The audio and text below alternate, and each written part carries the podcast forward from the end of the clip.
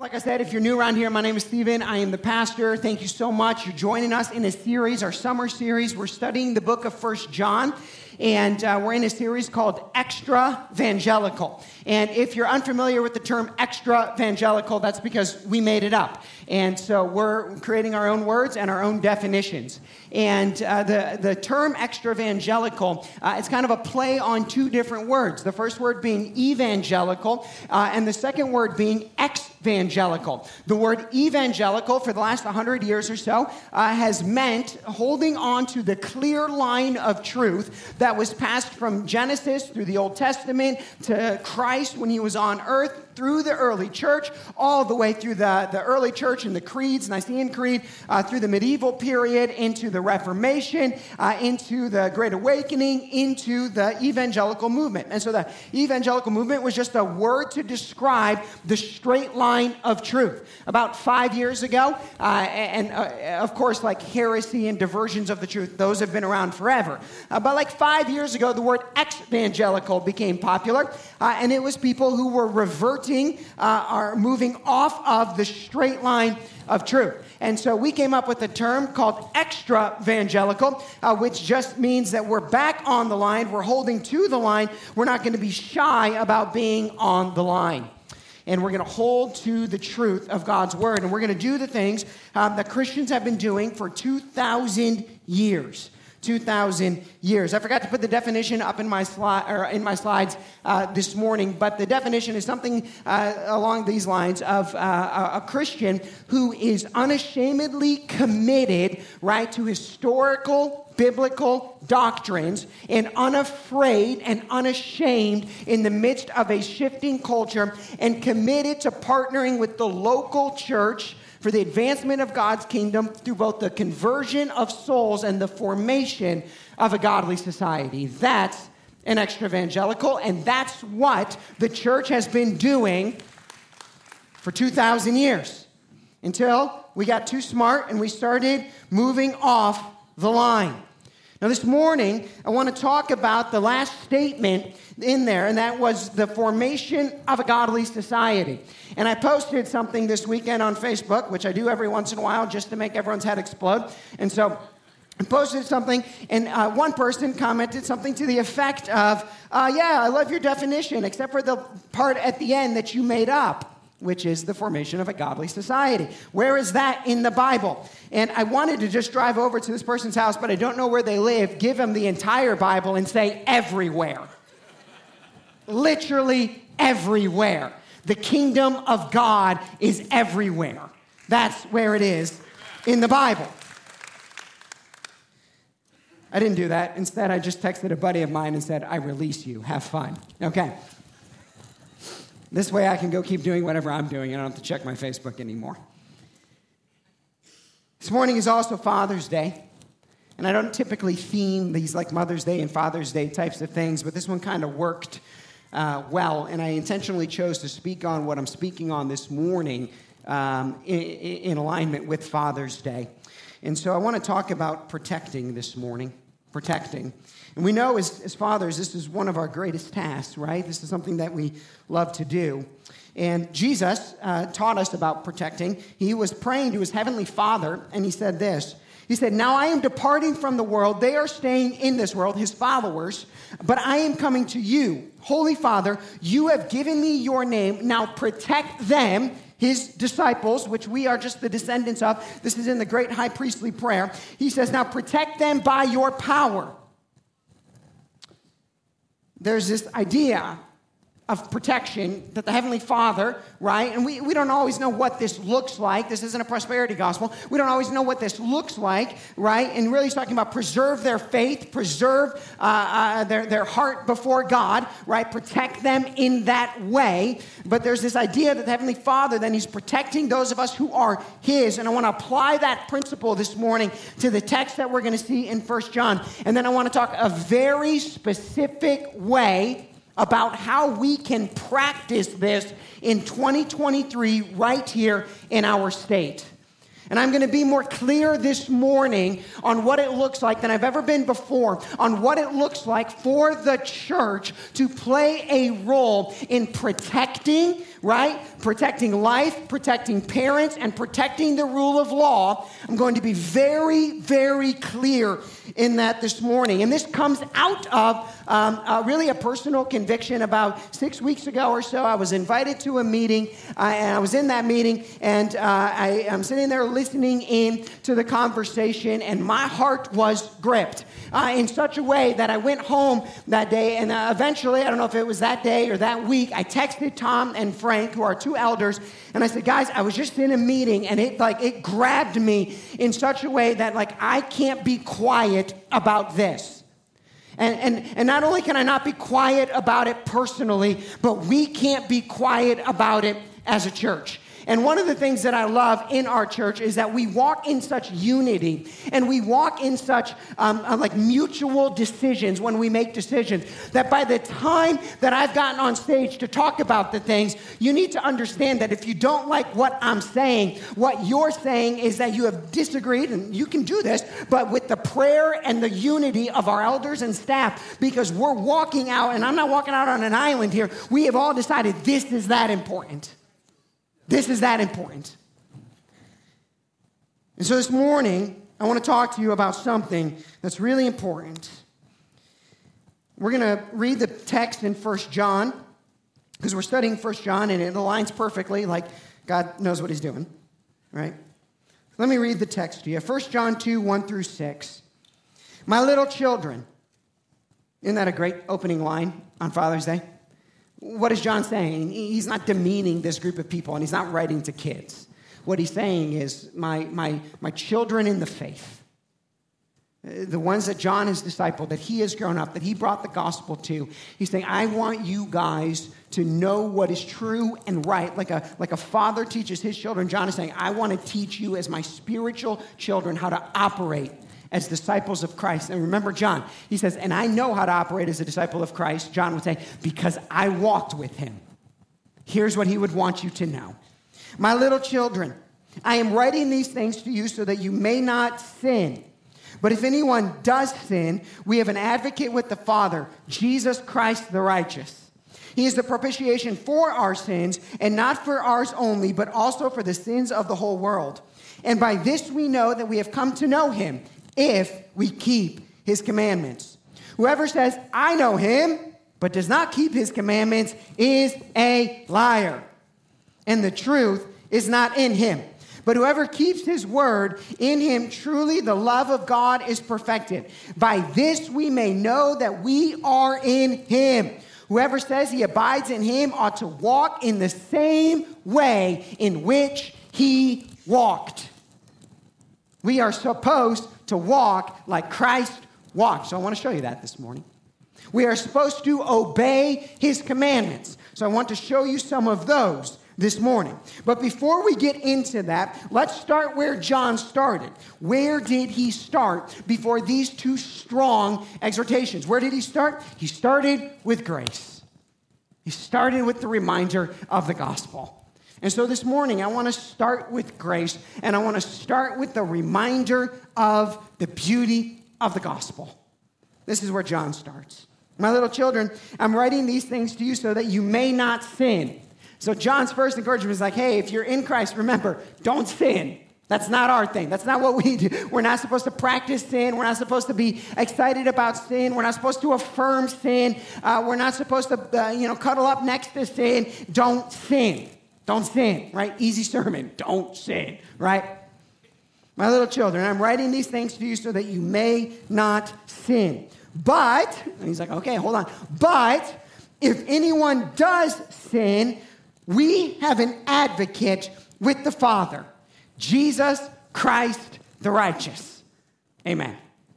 We have an advocate with the Father if we sin. What sin? Any sin. How many sins? All of the sins. We, if we do sin, we're not supposed to sin, but if we do sin, we have an advocate with the Father, Jesus Christ the righteous. It goes on to say this He is the propitiation for our sins, and not for ours only, but also for the sins of the whole world. Uh, if I go back to 1 John 1, in these opening like 15 or 20 verses of 1 John, he just packs it with theological statements. He packs it with the straight line of truth that passed on, that started in the Reformation, that made its way into the evangelical movement, uh, that the, the modern heretics and the modern uh, ex-fans and all of those things that they diverted off of. He includes a couple of them right in here because he's summarizing the gospel. He's saying what? We sin, and he has reminded us in other parts of this verse that if anyone says uh, they don't sin ever, they're deceived and they're a liar. We all have sin in us, for all have fallen short of the glory of God. But if you do sin, good news. We have an advocate. We have somebody who is fighting for us. We have somebody who is pleading our cause, and he's pleading our cause with the Father. And who is it? Jesus Christ, the righteous.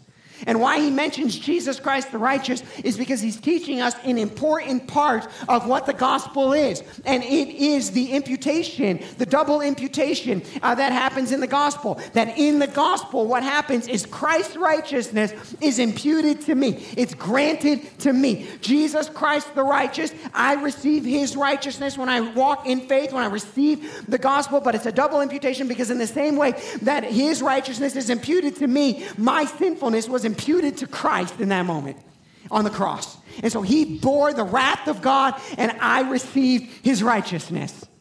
This is the only way that the gospel is possible. Uh, we can't earn our righteousness. Uh, we never merit righteousness. The free act and the grace of God is that Christ's righteousness is just imputed to me through faith. This, again, is the gospel. He goes on to say this He is the propitiation for our sins. He's the payment for our sins because our sins needed paid for. Because if he didn't face the wrath of God, we would. Because if our sins weren't paid for by Christ on the cross, then we would have to pay for our own sins in eternal separation from God in hell, separated from him. Isn't it amazing when you say things that people have been believing for 2,000 years, but now you say them and people go, Well, I haven't heard that in a while right? Okay, catch everyone up. This is the gospel. This is the gospel. But he goes on to say this, and not for our sins only, but also for the sins of the whole world. The sins of the whole world, right? Uh, in other words, the cross was, was big enough and was grand enough and was powerful enough and was strong enough and all of these things to cover everybody's sin. Now, what sins? All of them. All of them. And this morning, we're talking about a very personal and sensitive issue. And I understand that. And as I enter into our conversation around abortion this morning, we start intentionally with grace. As a reminder to this that if you have participated in the sin of abortion in any way, uh, as mother, as father, as whatever else, supporter, that where we start this morning is God's grace. And His grace has covered all of our sins. Jesus is an advocate for you this morning. He has advocated for you. I have had multiple conversations with men who years later have come to me in shame and said, I cannot get over this. I cannot get over the encouragement. I cannot get over what I told them to do. I cannot get over it. The answer to them, or the answer to anyone else, and the answer to this sin or any other sin is the same. God's grace has covered you. And in this body, you do not need to feel shame. You do not need to hide. You can walk in the freedom of God's grace and deliverance. We love you, and we are here to walk with you. We start with His grace. Now, as we start with God's grace in this way, we then see where John takes the text. And he talks about how we ought not to, right, sin, whatever that sin is, how we ought not to sin. But then he moves it on and he says, okay, now that we know that we're not supposed to sin and that the gospel is going to come in and transform us and be our advocate, he says, now that the gospel is planted in, and in the Christian faith, we always, our action always comes out of the gospel. Remember this? Our action as Christians comes out of the gospel. It doesn't come to earn the gospel or to receive the gospel. And so now the gospel has come in, and now as the gospel is broken in here in verse 2, now he's sending us out, and he's going to say those words. And by this we know that we have come to know him if we keep his commandments. Whoever says, Hey, I know that guy. He's talking about Jesus, right? And they actually put it in quotes. But does not keep his commandments is a liar. And the truth is not in him. In other words, somebody who runs around and says, Yeah, I'm following Jesus, I'm following Jesus, I'm following Jesus, but refuses to follow his commands, that person is not in Christ. That person is a liar. Is a liar. And what should our response be to the person who is not in Christ and is a liar? To teach them the gospel so they'll repent to love them enough to present to them the true gospel and say, Oh, you might have intellectually understood something, but if you don't care about God's commands, the gospel hasn't actually broken in. And so you're still an unsaved person. And my response to every unsaved person, regardless of what sin you're advocating for or believing in, is I want to teach you the gospel so that you can be rescued because then when the gospel actually breaks in, you won't be a liar anymore, you'll obey his commandments. The gospel is the solution. Says, By this we know that we have come to know if we keep his commandments. What commandments ought we to keep? Well, let me give you a couple of them. Right? We, we, can, we can extrapolate a little bit. What commandments should we keep? Well, how about this one? This is my commandment. This is from John 15, 12 to 13. That you love one another as I have loved you. Greater love has no one than this, that someone lay down his life for his friends. What commandment ought we to follow? All of them, but this one in particular, right? That we love our neighbor as ourselves, that we lay our lives down for each other. That is one of the commandments that we ought to follow. Now, as we continue on in the first John text, he goes on and he says, But whoever keeps his word, in him truly the love of God is perfected. By this we may know that we are in him. And then he goes on, he says, Whoever says he abides in him, in Christ, ought to walk in the same way in which he walked. So we have, on one hand, he's saying, Obey the commandments that Christ gave that shows the genuine nature of your faith. On the other hand, he's saying, How do you know that you're in Christ? You're going to walk as Christ walked, you're going to live as Christ lived. So I think two very natural ways to, to take this text is to ask ourselves the question what commandments and how then did Christ walk? If I'm to walk like Christ, if that is the fulfillment of John's instruction here, what does that look like? So this morning, again, I'm, I'm walking through, I want to talk through a very important and practical way that you and I can walk as Christ walked, where we can obey his commandments to love our neighbor as ourselves, to lay ourselves down for our friends. And we're going to do that by talking about something that is uh, at stake right now, that is uh, uh, um, present in, in this current moment. This is not distant, this is right here in the state of Ohio. Some of you will be familiar with this because I've already mentioned it a little bit. Others of you, you might be catching wind of it. Um, but what, here, here's what's at stake. Well, I'll tell you what's at stake first, then I'll tell you how it's at stake. What is at stake are three things. Thing number one, the, the fate of the unborn or the preborn uh, in our state for generations to come. That's thing number one that's at stake. Uh, thing number two that is at stake is the, the, the, the plight or the right of parents to parent their children and not have the state or a judge parent their children in our state. That's the second thing that's at stake. The third thing that is at stake is the, the, the right of law or justice in our state. Will it go to the highest bidder, uh, right? Uh, and, and, basically, which is tantamount to bribery, or will we have a, a, a rule of law that is sustainable through generations? Those are the three things that are at stake right now uh, at our state. I'll show you how they are. And here is my point. I'll tell you my point right now that if we are to walk as Christ walked, if we are to obey his commandments, to love our neighbor as ourselves, then it demands that we take action. It demands it.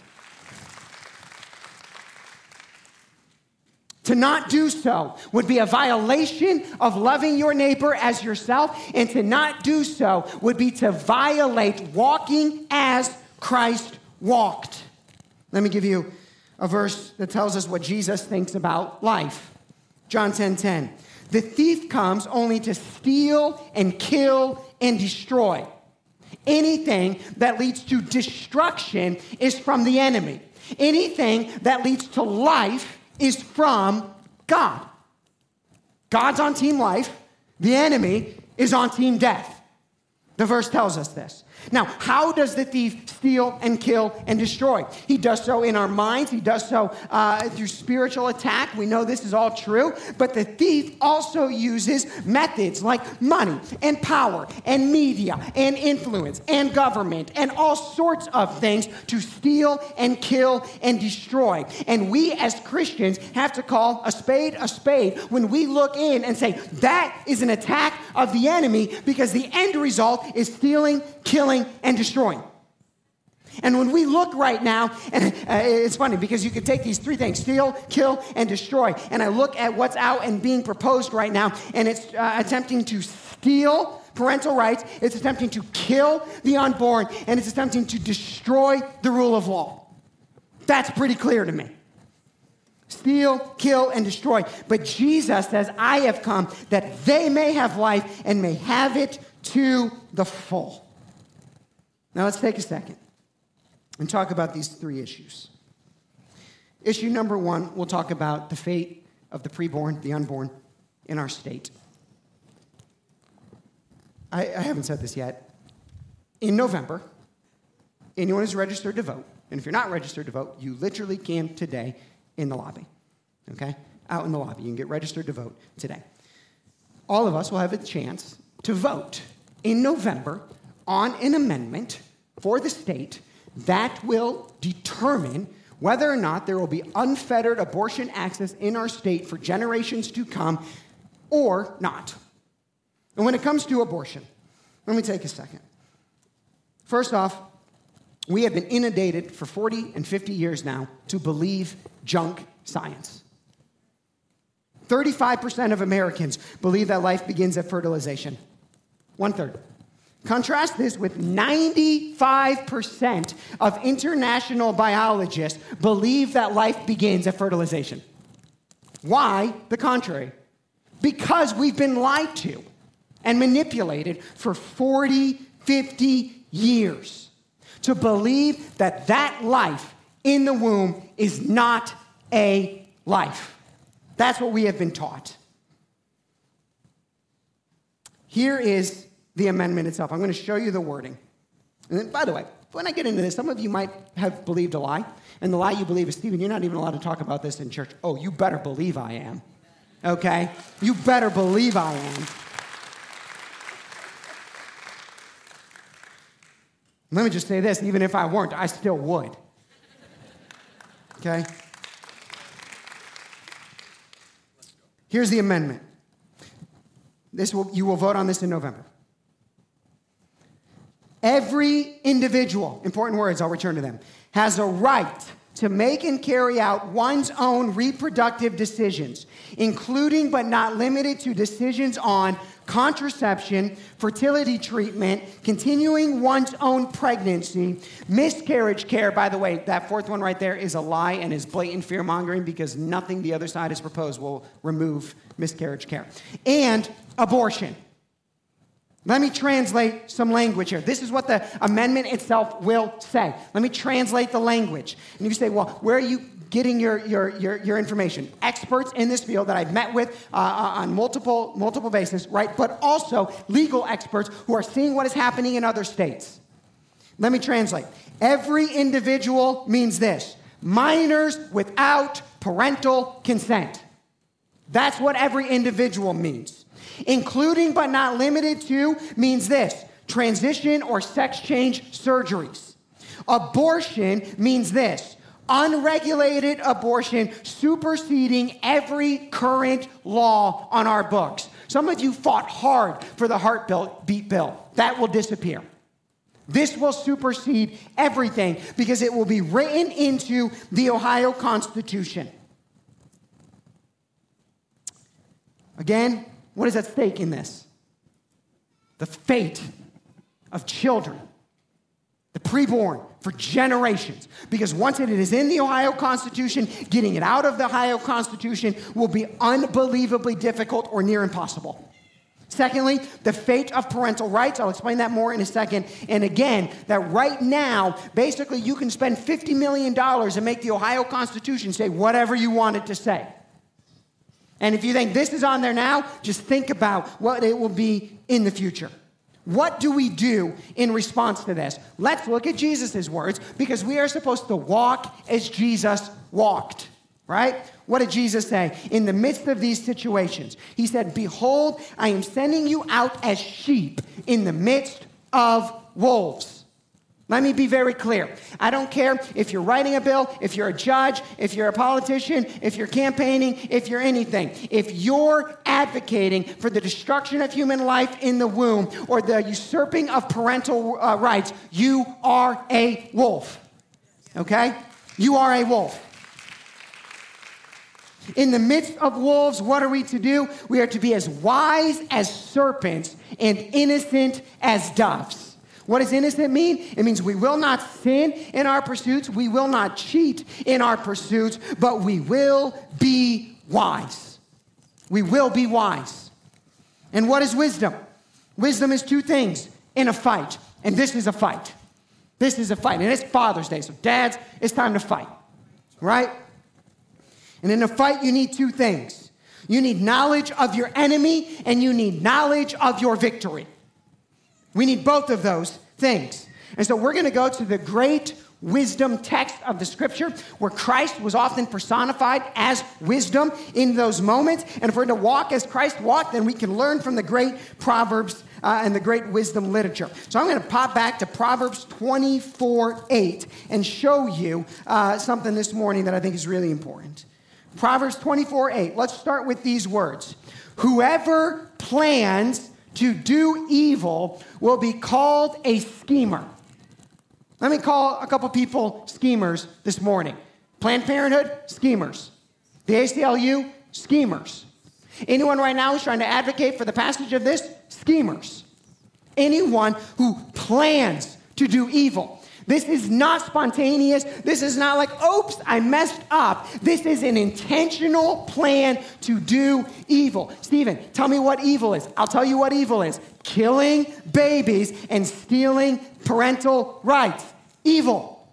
That's evil. And when there's a plan in place to make that happen, then we have to know the plan. So I took some time this week and I tried to show you the plan. Okay? Here's the plan to do evil that is working right now in our state. Here's the plan. Plan number one, or part number one, take the issue, and the issue is abortion and parental rights, take the issue directly to the voter. Rule by the mob. Plan number two, or part number two, spend tens of millions of dollars, and they will, of outside money Eh, the, the, the, the worst of organizations across our nation will pour tens of millions of dollars into our state to advance their plan of evil. To sway a small percentage of people, lying to the public through fear mongering and intentionally misleading scientific claims. Over the next six weeks and the next four months, you will see ad after ad after ad after ad, and they will be full of lies. And they will try to trick people into thinking this is just a health care bill. That tissue is not life. You need to protect women in the, uh, in the lowest and most extreme of circumstances. You would be barbaric to not vote for it in November. They're going to get lied to, they're going to manipulate, they're going to use marketing, they're going to use experts in the field, they're going to use all of these things and spend tens of millions of dollars to do it. And the uninformed voter will not know what to do. But I am not doing my job as a shepherd, as a pastor, if I don't use the platform platform that God has given me to tell and encourage you do not participate with evil. Don't do it. Don't partner with it. Part three pass a state amendment to codify abortion into law, making it nearly impossible to overturn and thus ensuring the death of the preborn for generations to come. That's part number three. Right now, in the state of Ohio, in order to change the Ohio Constitution, which has been done over and over and over and over because it's so easy to change the Ohio Constitution, all it takes is a 50% vote plus one. 50% vote plus one. Think about that. That's the Ohio Constitution. Let me translate that. Spend $50 million, make the Constitution say whatever you want it to say. That's the way the system works right now. And they know that. That's why they're playing to this system. I'll explain our battle plan in a moment. Number four, step four. This is where you better get fired up because this is where I started getting fired up. You're like, you're not fired up yet? Not yet. Hold on. Okay. Include vague language in the amendment so that liberal lawyers and judges can broaden definitions, therefore, expanding abortion rights to unfettered access or at any time during a pregnancy. The soul of our state is at stake. The way the law is written is this if you can find an abortion doctor to, uh, uh, to, per, uh, to, to participate in the abortion up into, including nine months or, or right at the, the, the, the, you know, partial birth, right then and there, then if you can find it, then it's legal. The state or the soul of our state is at, is at stake here, friends. And trust me, there will always be an abortion doctor who will say, Oh, yeah, I'll do that. Step five. this is when I started getting angry. Step five. Use these legislative victories and loose definitions to pivot into gender transition surgery, as I show it, showed it to you earlier in the amendment, as health care, while simultaneously debilitating parental rights laws, thus creating an environment of transition surgery without parental consent. Father, if in five years from right now you do not want your teenage daughter coming back and saying, I transition without your knowledge, then fight now.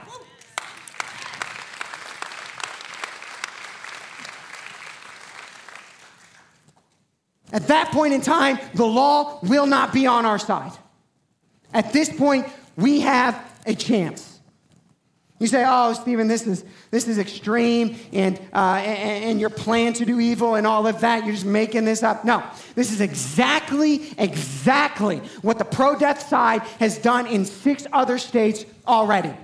And you're already reading about it. We've seen it in Canada. We are seeing it in California right now. And it is this legislation and legislation uh, modeled, or this legislation is modeled after that legislation. We just saw it happen in Michigan. And since the overturning of Roe v. Wade, right, this plan has been in effect six different times or variations of it. And the pro life, pro parent side of the plan is 0 for 6. 0 for 6 right? The right side, the side of righteousness is 0 for 6. Ohio is the seventh state to fight this battle. Fitting because we are the seventh largest state in the nation. 11 states have this on, the, uh, on their ballot next year in 2024. And let me say this we are the line in the sand. We are the beacon of hope to show people this evil can be stopped if Ohio does not stop it. 11 states next year. Eventually, what we will do is we will live in a barbaric nation. I was listening to a podcast the other day. Some of you may have listened to the same one. And this person said uh, there's one piece of legislation that determines whether a nation can exist. I won't talk about that in the moment. He said there's another legislation that determines whether or not a nation should exist. Should exist. And his first one, I won't say what that one is, but his second one, he said this abortion. Abortion and the right of the family is the legislation that determines whether or not a nation should even exist. What do you do with the most helpless? What do you say about the family? Let me tell you very clearly this is not what I'm talking about. People having life and life to the full, as Jesus said we are too. This is the ending of life, 31,000 Ohio human beings every year. This is usurping parental authority. We have to remember this on Father's Day. Jesus said, Let the little children come to me. We have to remember the psalm that says, Behold, children are a heritage from the Lord, the fruit of the womb, a reward. The arrows in the hand of a warrior are the children of one's youth. Those children are a blessing from God given to us, moms and dads, to be arrows. Arrows. Arrows what? When we train and we develop them and we partner and we disciple and, uh, and we raise them up and then we send them like arrows into the heart of darkness passing it on from generation to generation. But what is happening right now? The enemy, uh, and he uses the government for most part to do this, wants to take the arrow and send it back at the heart of the parent and the church. The enemy's trying to redirect the arrow. These kids are our children. We have been called to protect them. And there's something right now that we can do to do that. Now, I said we are to be as wise as serpents. When you're as wise as serpents, you need, a, you need to know your enemy, right? But then you also need to know your path to victory. And our path to victory will require two things number one, a plan of our own, and number two, a power. A plan and a power. So let me show you. Here's our plan. You say, who's, who's, plan? Well, ours, because I just made this up, okay? All right. Here's our plan. But I will share this with people. Number one, wake up the church. Wake up the church. There have been countless, I've been in different meetings uh, with pastors, and I will say this I'm optimistic that there are more pastors getting uh, uh, uh turned on and, uh, and, and, activating a little bit, right? We've got some big meetings coming up, so keep praying. Um, but, but step one is to wake up the church. Oh, anyway, in those meetings, people are, are they're, they're, they're, quoting our, our good buddy Eric Metaxas over and over and over and talking about the fate of the German church and the church needing to wake up and all of that kind of stuff. Um, but I, I like a different World War II metaphor for this one. Here's the World War II metaphor I like for what's happening right now now. Uh, uh, the United States, with all of its power, with all of its potential, with all of its might, stood idly by for a season as uh, the world descended into darkness. Uh, as the plight of the Jews uh, was abysmal in Germany, uh, as battle was going on, and, and, and the United States, with all of its power and all of its potential, idly sat by and watched. Until what? December 7th, 1941, a date which will live in infamy. And the prime minister of Japan said, What words? He said, I fear all we have done is awakened the sleeping giant. The church and the church in our state and the church in our nation is the sleeping giant that has to realize that this legislation is a Pearl Harbor attack and is a moment to activate. We are the sleeping giant. In, in Virginia, in Virginia a couple of years ago uh, in a governor's election. There, uh, uh, there, there was incredibly disturbing parental rights conversations going on by the sitting governor.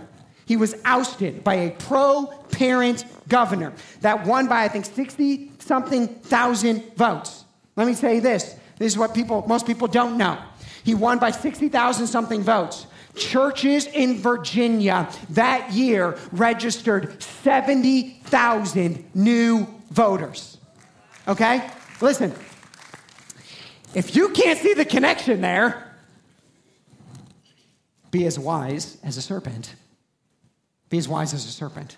We can sit back And we can watch an affront, an affront on your rights as a parent, on the rule of law, on the fate of the unborn, or we can do something. And so, first thing we got to do is we got to wake up the church. If you're connected to other pastors, if you're connected to other people that go to other churches, which I know everybody is, you need to be saying to them, Are you talking about this? Are you doing something about this? Are you awake? Do you understand what's happening? Are you willing to fight with us? Wake up the church. And I will continue to do my part uh, in meetings uh, across the state and with people to continue to call pastors to this. Number two, we have to raise awareness among the like minded. We have to raise awareness among the like minded. We're wise as serpents. And so this is why we are uh, talking about it, right? You can't let evil go on unchecked. You have to talk about it.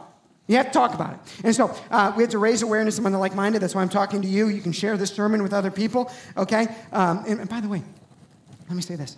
We have an advantage right now as the church to begin to talk about these things before uh, the other side begins to ramp up their evil lies. A, this is one of the first times I've seen in my life where we have the advantage to go on offense instead of defense. Okay? So let's go. We have to raise awareness. One way you can raise awareness is this. If you want to get more involved, you can go to our website, experienceredemption.com, uh, click over. There's something that says protect uh, on our website, and just go there and fill out the protect form, and then you will hear from us on how you can get more involved. But we have to raise awareness among the like minded. Number three, here's our third part of our plan vote yes. Stephen, you can't tell people how to vote. Yes, I can. Okay? Legally speaking, I can. Okay? Practically speaking, I don't care. Vote yes on August 8th. Let me tell you what August 8th is. August 8th is a measure that will take the, the, the, the, threshold to change the Ohio Constitution from 50%, which can be bought by anybody who spends enough money, to 60%. Michigan, okay, those crazy people up in Michigan, okay, uh, they, when their abortion amendment was on last, uh, last um, November, they only got 56 or 57%. Okay? Down here in Ohio, where we have good football teams and good people, right? We the threshold of 60% will be almost impossible for the other side to get. August is an absolutely essential part of the battle plan. People like, you can't vote in August. That's what most people think, right? And that's why there's 6% voter turnout in special elections like this. In August, this will be the only thing you will vote for. You're not voting for a trustee, you're not voting for a mayor, you're not voting for anything else. On August 8th, there will be one thing on the ballot, and it is issue one, which will take the threshold from 50% to 60%. Vote yes on August 8th. Vote yes on August 8th. No in November. We made it easy, right? No in November, yes in August. And here's what happens uh, if, the, uh, if, the, if the threshold goes from 50% to 60%, then the other side, they can throw tens of millions of dollars, but to, but to, but to lie that much and to, to switch that many people's minds will be very, very, very difficult. Now, in order to vote, you need to be registered. You need to be registered. If you're not registered to vote, I can't think of a better reason to get registered to vote than protecting life. I can't think of a better reason to get registered to vote than to make sure that as a parent, you get to parent your children, not the state. I can't think of a, re- uh, a better reason to, to, to, get registered to vote. You're like, well, you've already given two. Okay, well, it's all in one. Okay, uh, to, to, to, get registered to vote than to say uh, the state of Ohio will not be bought by outside interest groups. Okay, these are all important. And so, if you're not, you can literally do it today out in the lobby. Uh, some of you, you might have moved and you need to get it updated, and you say, okay, I'm going to push it off. If you're not registered by July 10th, you cannot vote in August. July 10th, that's like two weeks away, three weeks away. Okay? So, you need to be registered. The second thing you do is you need to be reminded. Uh, and so, on your way out, we're gonna, we have one of these by every family. Okay? Uh, one for every family. It is a prayer uh, between now and August okay? And so I encourage you, every family, take one of these and pray together as a family. And by the way, dads, I can't think of a better thing for you to do with your family. Hey, guys, why are we praying? Why are we doing this? Father, you get to say this to your child. One, because we care about the life of the unborn. But two, because your dad wants to be your father, not the government. And so I'm going to pray with you, and I'm going to walk you through this, and we're going to fight for this thing as a family because we believe in something. And so you can walk them through that for six weeks. What a great discipleship opportunity in the home. But also in here, there's a reminder.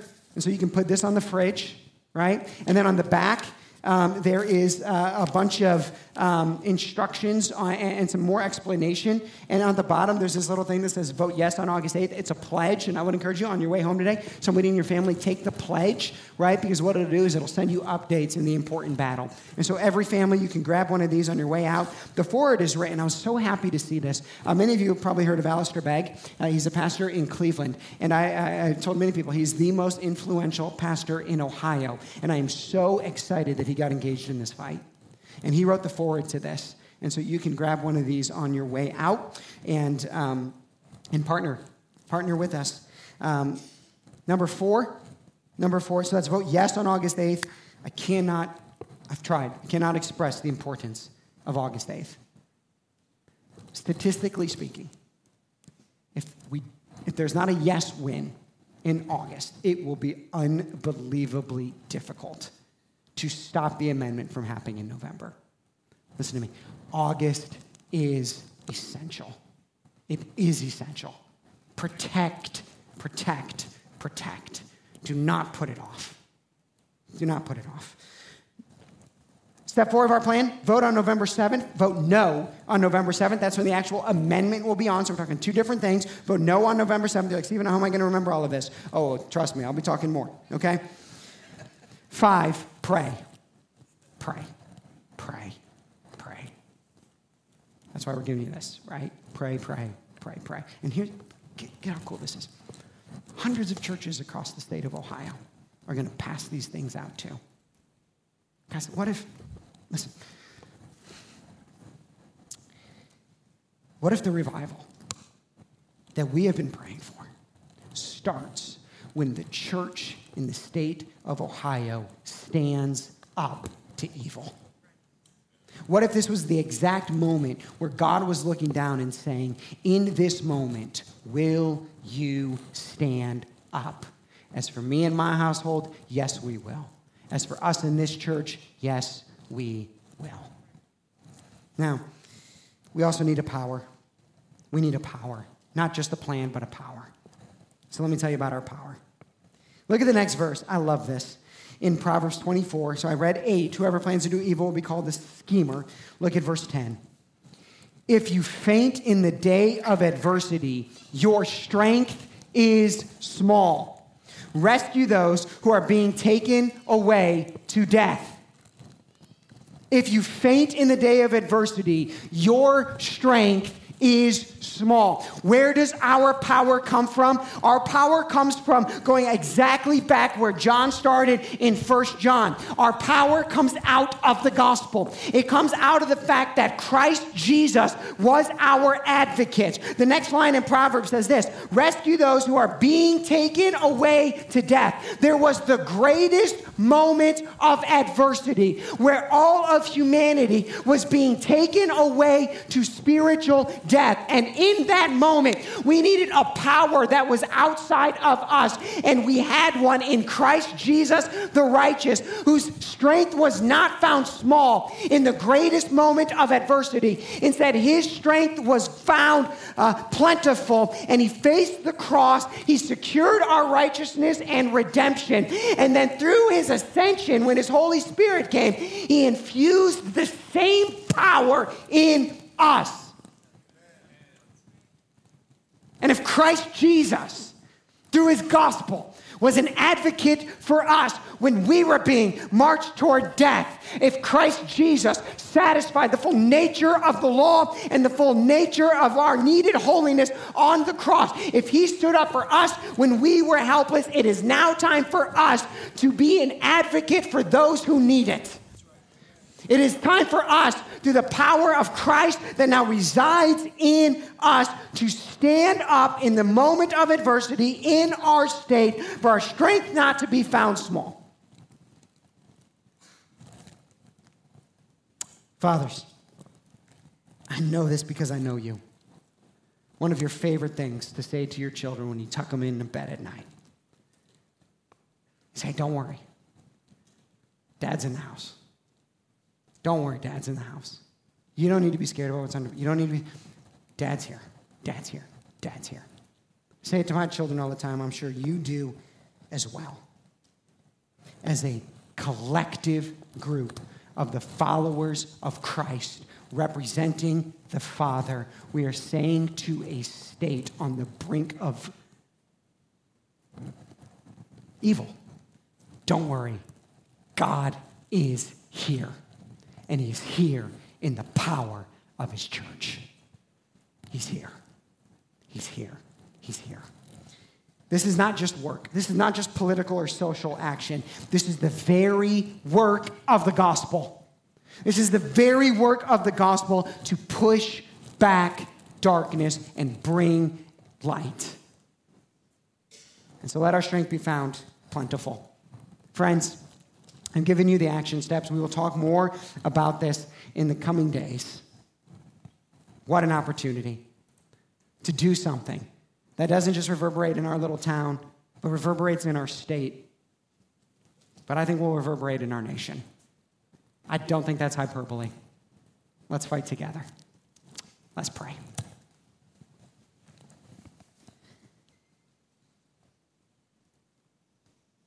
Father, I pray first to those who just need to be reminded of the power of grace, the beauty of the gospel. And so I pray that grace has just flooded hearts today. And Father, I pray that that grace flooding our hearts this morning will now inspire, empower, and equip us to be about the work of your kingdom. And Father, I pray you use us, our little small group of people here, to fight this battle. I pray that you would wake up your church across this state. Father, I pray that you would raise awareness through our efforts to like minded people who believe in your gospel as well.